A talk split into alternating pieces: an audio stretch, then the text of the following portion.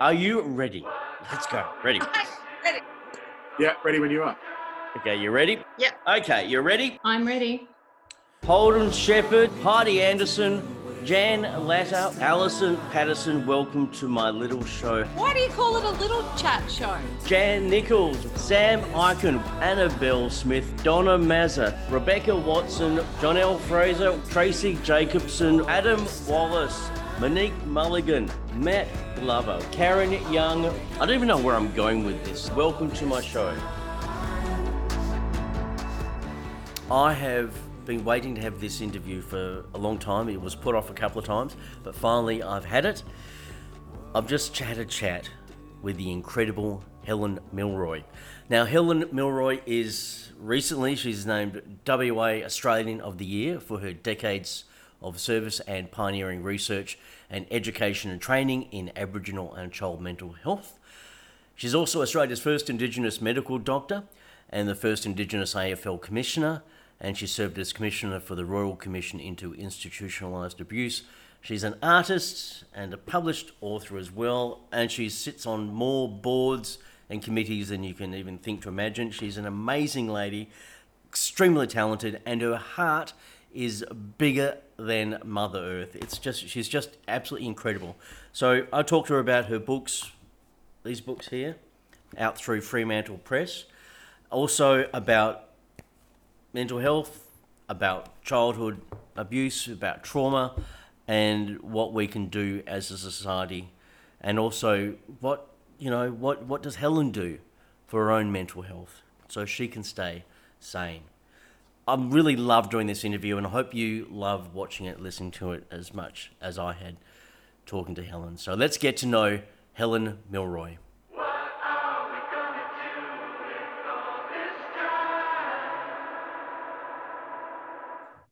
Helen Milroy, thank you so much for coming on my show. How are you going? Yeah, very well. Thank you, Josh. And thank you for having me. Now, Um, look, and I'm- hello, everyone. I know you're extremely busy. You're one of the busiest women in the country, and and I don't know how you find time, but you still manage amongst all everything else you do to put out books as well. And it's not just you actually write them; you illustrate them, which I'm, Yep. I'm actually blown away. Well, I'm going to quickly want to talk about the backyard bugs and the backyard birds books for the little kids. How do you, when you illustrate them? Uh, do you what, what what technique are you using? Is it digital or are you using acrylics? Is it real? Well, I, I was a painter. I used to love Mm. using acrylics on canvas, but as I became busier and busier and was traveling a lot, I, I obviously couldn't pack up my paints to take on the plane. So I had to find an alternative. And that's when I discovered the digital art programs. Um, I wasn't clever enough to use something like Photoshop. So I, I found a program called Procreate and I've been using that. And it's just so easy. And it's Yeah. I can illustrate on planes or wherever I am if I've got a spare half an hour and I've got my iPad with me. So all I So have to do is so- open it up and you just do it on your iPad. yeah, yeah. In fact, I draw everything just with my finger. I don't even use a stylus. Well, you're, you're putting all all these other illustrators to shame with their beautiful stylized things, like even even me. Gee whiz! But I'm, I'm just I suppose it's the it's the vividness, the vivid colors, and and that's what because obviously this is for a younger age group. I'm guessing three to six. Yeah, three to six. yeah, little ones. Yeah, Yeah. but it, it's it's it's the bright colours that get me as, Yeah. as an adult. I'm going, oh, okay, I'm, I'm quite happy to read this book, but it, it, for me, it's the it's the sparking of the curiosity for kids is to go out into Mm. the backyard to explore. Now, before we were we were recording, you mentioned about you know during lockdown and stuff, it's a great opportunity for kids to explore their own backyard, and this is and this one and this one they're kind of like little field guides, aren't they, for kids?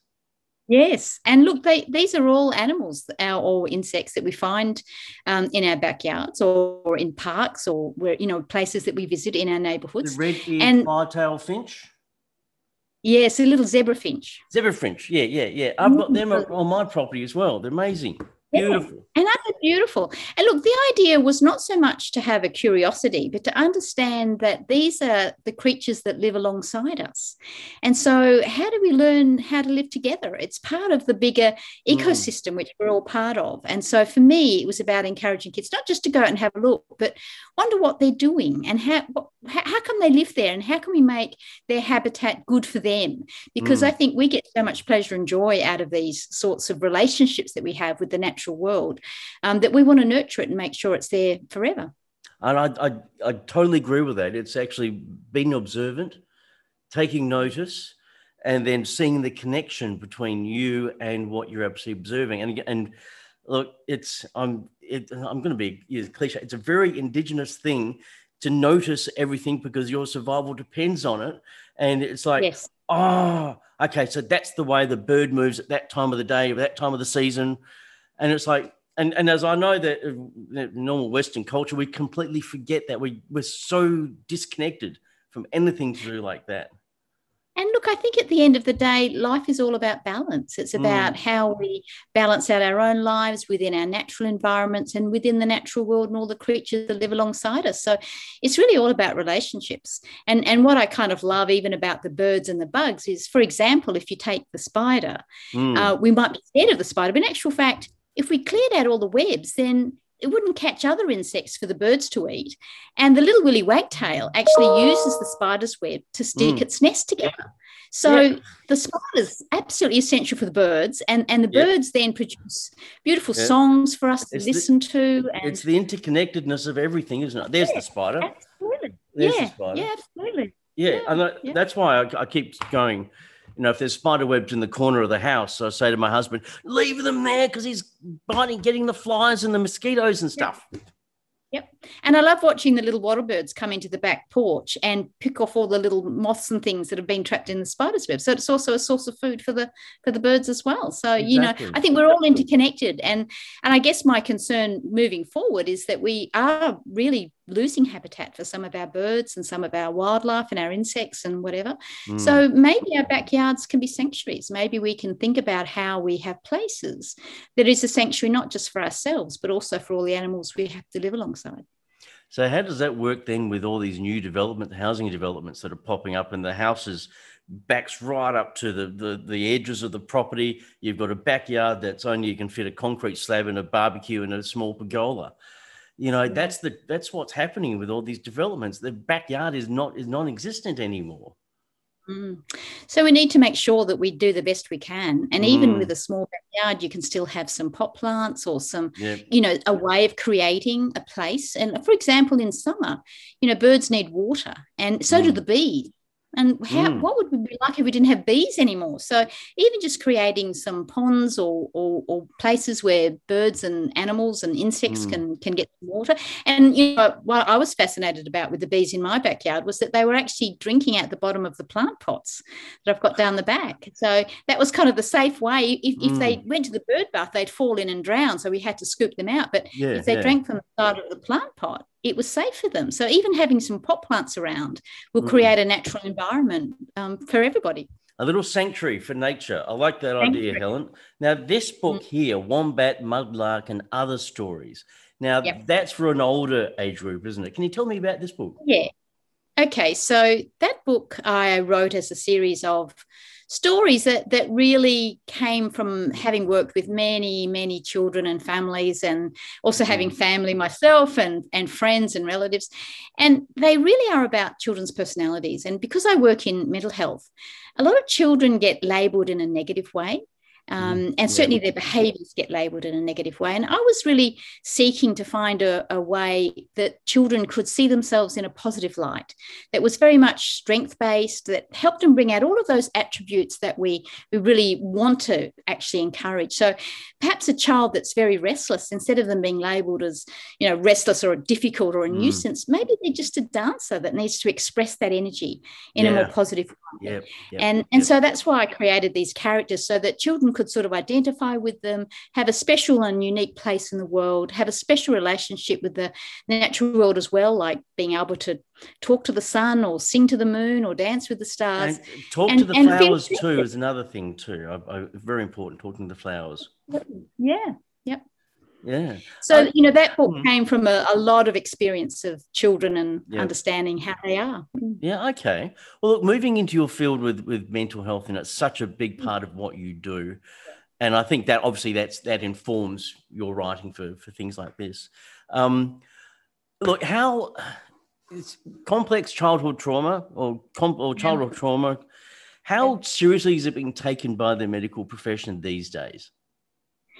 Look, I think it's being taken a lot more seriously now than it ever was before. And there's mm. a number of reasons for that. One, I think we have a lot more uh, evidence and understanding and research about the changes that occur in development. And we've even got to the point now where I think we have a fairly good understanding that some of these changes that happen to the brain for children early on can can sort of become permanent over time. And unless we get in there and um, help those children actually get back onto a more normal path for development, you know, we're, we're potentially losing their potential along the way. And mm. we know hmm. that all of those early adverse experiences that children may go through, and, and there is a number of different types of adverse experiences, they can lead to things like early ill health, uh, chronic diseases from the health perspective. So it doesn't just have impact on mental health, it impacts mm. on our hmm. physical health well.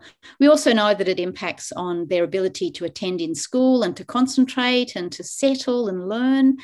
So, all of these things get impacted as well as their social relationships. So, trauma and adverse experiences can impact on all spheres of development and it can really put children you know behind in development if we if we don't intervene early so i think it is taken more seriously mm. but we're still a long way off in having those more comprehensive wraparound services that children need what we tend to do which is really unfortunate is kind of wait until things get quite severe say in adolescence when there may be self-harm or other sorts of really distressing behaviors mm. and problems and then we try and intervene, but that's a little bit late on. Still important to intervene then, of course, because we've got young people with distress, but it would be much better to get in early.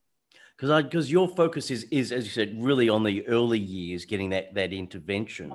Um, yeah. As because as you said that this the science, well, a lot of the science is in now that the the actually the brain gets rewired, doesn't it, or wired in a does. certain way, so yeah. it then manifests, you know, later later in life. Yeah. Um, because I know I've done a lot of my own sort of, you know, home back home research on childhood trauma and, and its long term effects, and um, especially the the ACE study, the adverse childhood experiences. Is that is that still used as a benchmark these days? The the ACE score. I think it's still an incredibly important study, and a, and an, and also gives us an understanding of, of when you have multiple traumas, then your your risk for things kind of goes up mm. in life, and that mm. that makes sense.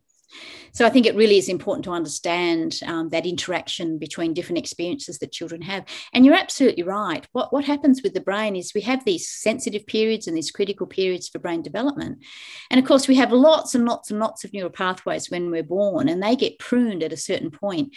And what we tend to keep are those things that get prioritized. And if danger and threat is part of your life, then you're going to prioritize those circuits that keep you safe and help mm. you to mm. survive. Mm. But of mm. course, they can then become problematic later on because if you're always in survival mode, that doesn't that doesn't sort of help healthy development. Does the yeah exactly the um the physical manifestations of that later in life. Um, you know, I can know it can lead to health, um, heart problems, diabetes, all these sort. Because if your body yeah. is is in constant reflection of what your brain is still trying to tell you to do from a childhood trauma, I mean, because I know personally that that um, anxiety is one of the big things that can come out of childhood trauma. And for me, Absolutely. making that connection, you know, I think because um, you spoke at the because it was the, the Telethon Institute, the, the speech for, let me get it right, the governor's lecture you spoke on the March 25th. Mm-hmm. And that was yep. compelling. Anyone Google that, and it's just fascinating watching. Um, you mentioned that a lot of kids, even though people go, you've had a traumatic childhood, they should be displaying all the effects of that. But a lot of them don't. They hide it. It, it, it they, they squash it down and they and they end up being people pleasers. They end up just appeasing everyone. And the last person they're going to appease is themselves. And that suppression manifests later on in life, doesn't it? And I've, I've, that was really important because I was the same. Everyone, if, if someone said to to Josh, "Oh, you were the happy-go-lucky kid," And I'm going, oh, I didn't feel like it, but I must have just portrayed it and put that lid on it. And now here we go, you know, anxiety later on in life and all that sort of jazz. So, how prevalent is that that covering up for kids? Oh, I, I, look, I think it's incredibly common. And Mm. I think that sometimes children, they, they don't know how to be. They don't know how to respond. They're, they're really grappling what are the most difficult and traumatic circumstances. And sometimes, if they're quite young, they, they don't even understand what it's all about. Mm. They're not even sure what's happening to them. So they survive the best way they can. And some kids will obviously have these behaviors which may display distress and trauma, but other kids, they, they just really try to fit in. They, they don't want to be identified. They, they try really, really hard to just look normal.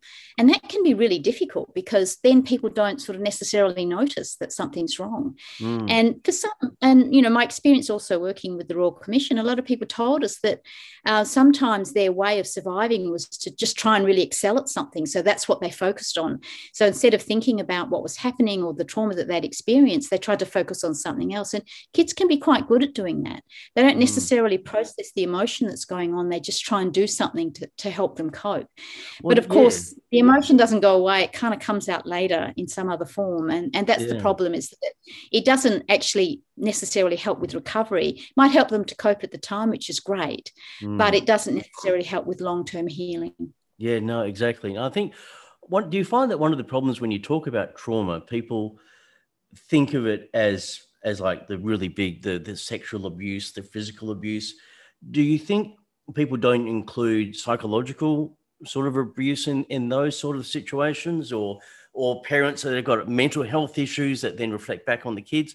Do you find it's hard to get other adults to understand that? Yeah, look, I, I think that the ACEs study uh, helped us, I think, a little bit to understand that, that it's not just the really big sort of items that Mm. we, we can clearly identify, but there's lots of traumas that can happen in a child's life, even the traumatic death of a parent that Mm. involves both the trauma and the loss. So that's like a, a double effect. And you've got to remember that that children are, you know, certainly the little ones, that they're very dependent on adults around them to protect them and keep them safe. So when things are happening in their environment that affect their mums or their dads or even their brothers and sisters, that can really impact on the child as well. And I Mm. think there used to be a little bit of a misunderstanding. It's it's better now that um, children who are sometimes in a situation where there was domestic violence, if the child wasn't being harmed, people thought they'd be okay. But if the child is witnessing that harm to someone else, that's Yeah. actually that actually to them feels like it's happening to them because it's happening to someone they love Mm, or it's mm. happening to their carer, perhaps like their mum. So I think we we have to see it through the child's eyes rather than putting an adult focus on what's happening to the child and understand what the trauma is for that particular child. Yeah, yeah, and I suppose that's the um, it's the tricky thing is is trying to actually.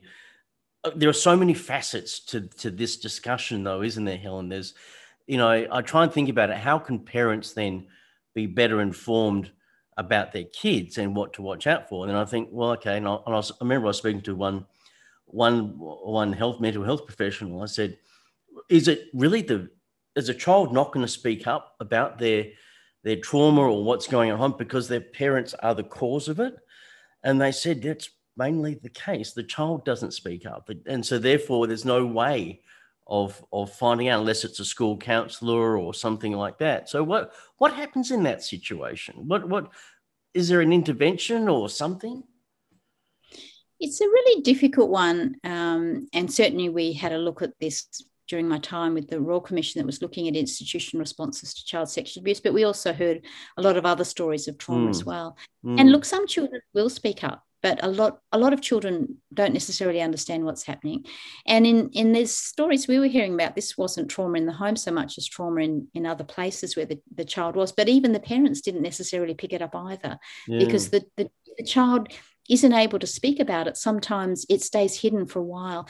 However, in, in a lot of cases, what we heard was that something changed. So, Mm. Something changed in the child. They either became irritable or changed in their emotion or their behavior.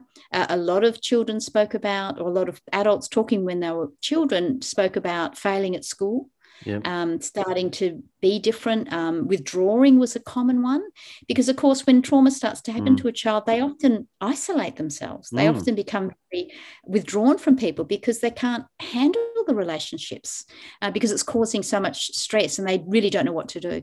So, so often, I think we need to understand that if you see a change, then you have to ask. has something happened? Yeah. Because if you just look look at the change, say say they're starting to act naughty or be defiant, mm. if we only look at the behaviour and we don't ask, well, what triggered this? What's behind this? We, we won't actually find that answer. And I think what we tend to do is we stop too soon in thinking mm. about what might be causing the change. But if we're always alert to a change in the car, in the kid's routine or development, then we're going to be much more able to pick things up on an earlier at, at an earlier stage. And we also yeah. then have to provide that sort of safe place, the safe person for the child to feel comfortable enough to talk about it. What we yeah. also heard from a lot of people was that, and we also heard this from some of the, the kids groups that we, we um, mm. spoke to, they said they would test the water. They would tell something, maybe a ah. less dramatic story. Yeah. They would see what the response was. And if they got a good response and weren't dismissed, they might go further. So, so the other issue that's really, yeah. really important is you might not have the full story at the beginning. It might just be part of the story. And so often we heard disclosures or, or, or trauma is told in a fragmented way. You get a little bit at a time, but you don't necessarily get the whole story up front. And it's it's them trying to tr- find something to really trust, isn't it? And delivering yeah. that trust yeah. to be able to open up and and yeah. yeah, okay, yeah, and that's why it's such a tricky thing because, as you said, the it, it, the it's revealed in, in fragments. Even the kid's memory of it is is fragmented because the, the, the body and the mind's trying to survive. So it will compartmentalize things, and that's why I think you know it's fun as adults they try and recollect what happened. Half of them go, I don't, I don't know, or, or it comes up through meditation, or comes up through therapy, or something like that, and it's something they've they've annexed off in their brain and go, I don't, I can't do with that now but it still informs how their body reacts and how they react to things, isn't it? It absolutely does. And there's a there's a coping mechanism. Well, it's a sort of more of a defense mechanism, I guess, called dissociation yep. that some children would develop. And, and if you think about it, I mean, what defenses do it, does a young child have against an, an adult, for example? Mm. It might be very hard for them to run away. It might be very hard for them to fight. So a lot of times, children really have no other option than to try and survive the experience. And so, what sometimes kids do is they sort of like check out of their mind in a way. They mm-hmm. sort of like take themselves off somewhere else, a little bit like daydreaming, so yeah. that they can get through whatever they're experiencing. And then they sort of come to a little bit at, on the other side. That, of course, is going to affect your memory and how mm. you recall things. Mm, but of mm. course, then that can become a problematic mechanism later on down the track if it keeps happening. Because every, every time you feel under threat, you might dissociate which is not healthy then. Well, I, want to I want to thank you, Helen, because you've just given me validation of what happens to me. Because as, as, a kid, I used to daydream all the time, and that was literally to escape what was going on at home. I'd disappear into my thing. But now, as an adult, when things get really stressful, or someone has a go at me, or something like that, my brain just explodes, and I can't think. And then people go, "Josh, what are you going to do about it?" And I go, oh, "I don't know." And it's and literally I, I just I cannot gather a thought together because it's just mm. completely gone. I always thought that something was wrong with me. I thought, gee whiz, Josh, you should be smart. You should be able to come back with a witty response. You should be able to get an action plan going. But no, I just went to mush. And now reading that and having what you said, it's like, okay, right. I'm not the the silly idiot or anything like that.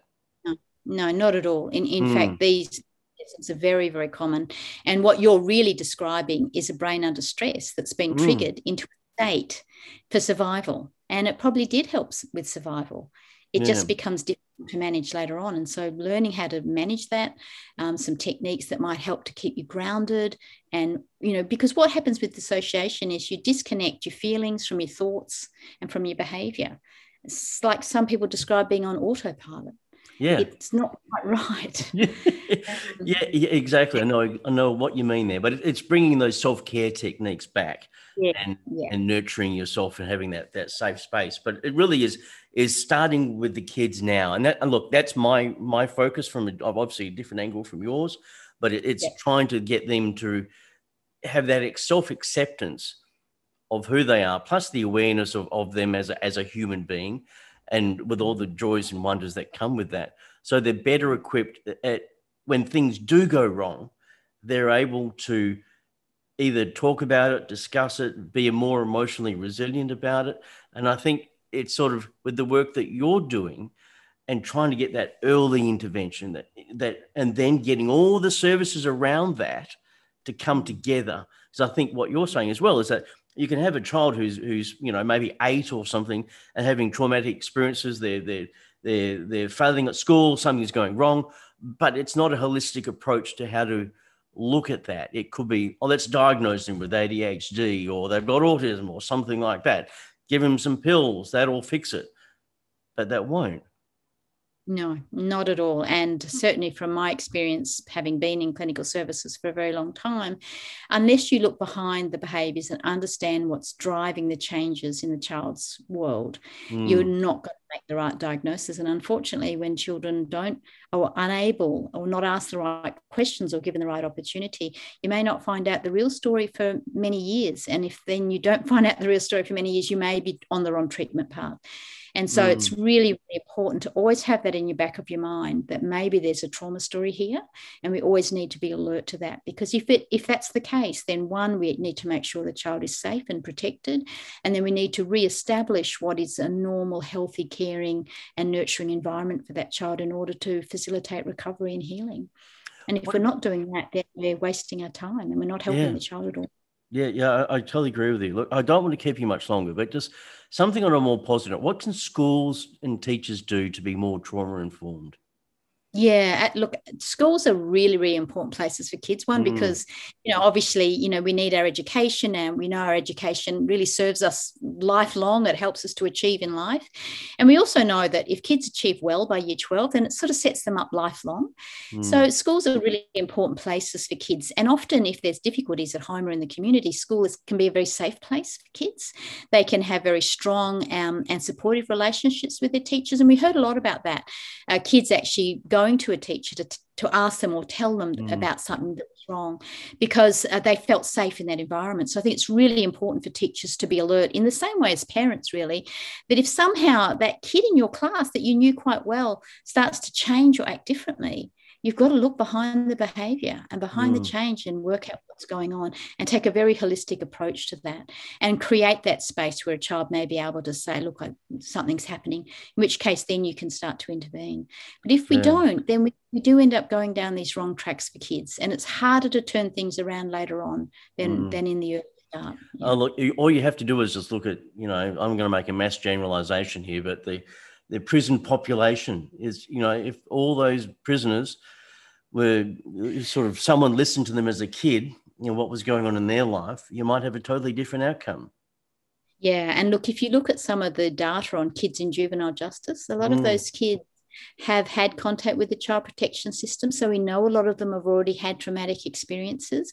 And they've also started using substances from an early age, which tends to indicate mm. they're doing that out of trauma. So a lot of kids in juvenile justice are very traumatized children. And I'm not sure that the justice system is the right place for them. And if we look at a lot of the adults as well, a lot of them haven't told their stories. No, no one's yeah. actually listened to their full story. Mm. And had they been supported and had that sort of healing journey as as children, I think I think many of them wouldn't be in the adult population in prison either. I, I, I think so too. Um, look, Helen, how do you look after your own mental health? well, partly through my creative outlets, actually, because um, it can be, of course, yes, it can be very traumatizing when you're mm. hearing a lot of incredibly sad stories. At, at the same time, you also get a, a, lot of rewards working with children when you see children smile again and get back on track, and you can sort of see the difference you can make. That can be really um, rewarding, but it, it can be very wearing. So I think that to maintain that kind of balance, you have to see the good side to humanity as well, and you mm. have to mm. be able to be a little bit creative perhaps. Um, i love the idea of um, you know promoting the relationships with nature and building your own sanctuary and and you know getting outdoors and being part of that big ecosystem. So whenever i, I talk about self-care and i think about it in my my own life you know i i, I very much needed my own sanctuary. And mm. so hence the picture in the background is actually oh, part oh, of my back garden you gave it away helen. I was going to tell everyone it was your real garden well, it is. It is my real garden, and a, yeah. um, so I, I wanted to build a forest because I wanted to have all this nature around me, and I think that whatever you put into nature, you get rewarded tenfold. Oh, and I so totally agree. That, having that focus on a place where I could go and sit and feel safe and nurtured was really important when you're doing this sort of tra- trauma work because sometimes you feel like the world's a dangerous place and you don't really want to have to feel like that. You want to feel safe and protected and nurtured. Mm-hmm. So building a sanctuary, I think, is really important when you're doing this kind of work, and plus plenty of other sorts of things, keeping up your friendships, doing your creative work. I, I love illustrating the books. I love seeing all the little creatures I might develop, and mm-hmm. and they all become friends, sort of thing. Um, so you know that, that's all good as well. Fantastic, Helen. Now, look, I suppose my last question I ask everyone now is, what lights you up? But um, would that be what lights you up, or is it something else? Think I think what lights me up is is the idea that um, every children every child born is absolutely unique and irreplaceable within our society and our ancestry and our and our nation. And if we just put in all we can to support our our well-being the health and well-being of our children then the future will take care of itself. And i think about like it really doesn't take as anywhere near as much to intervene well with children and support their well-being as it does much further on down the track. So not hmm. only would it actually save us money we will also have these wonderful brilliant children who will achieve their full potential and that's the future worth fighting for. When are you running for politics and when are you going to be the minister for children? That's what i want to know helen Oh, I've got too much on my plate, Josh. I've got a few more books to write and a few more illustrations to do. Look, Helen, it's been an absolute delight. Thank you so much for taking time out of your busy schedule to really talk to me. Thank you. Thank you, Josh.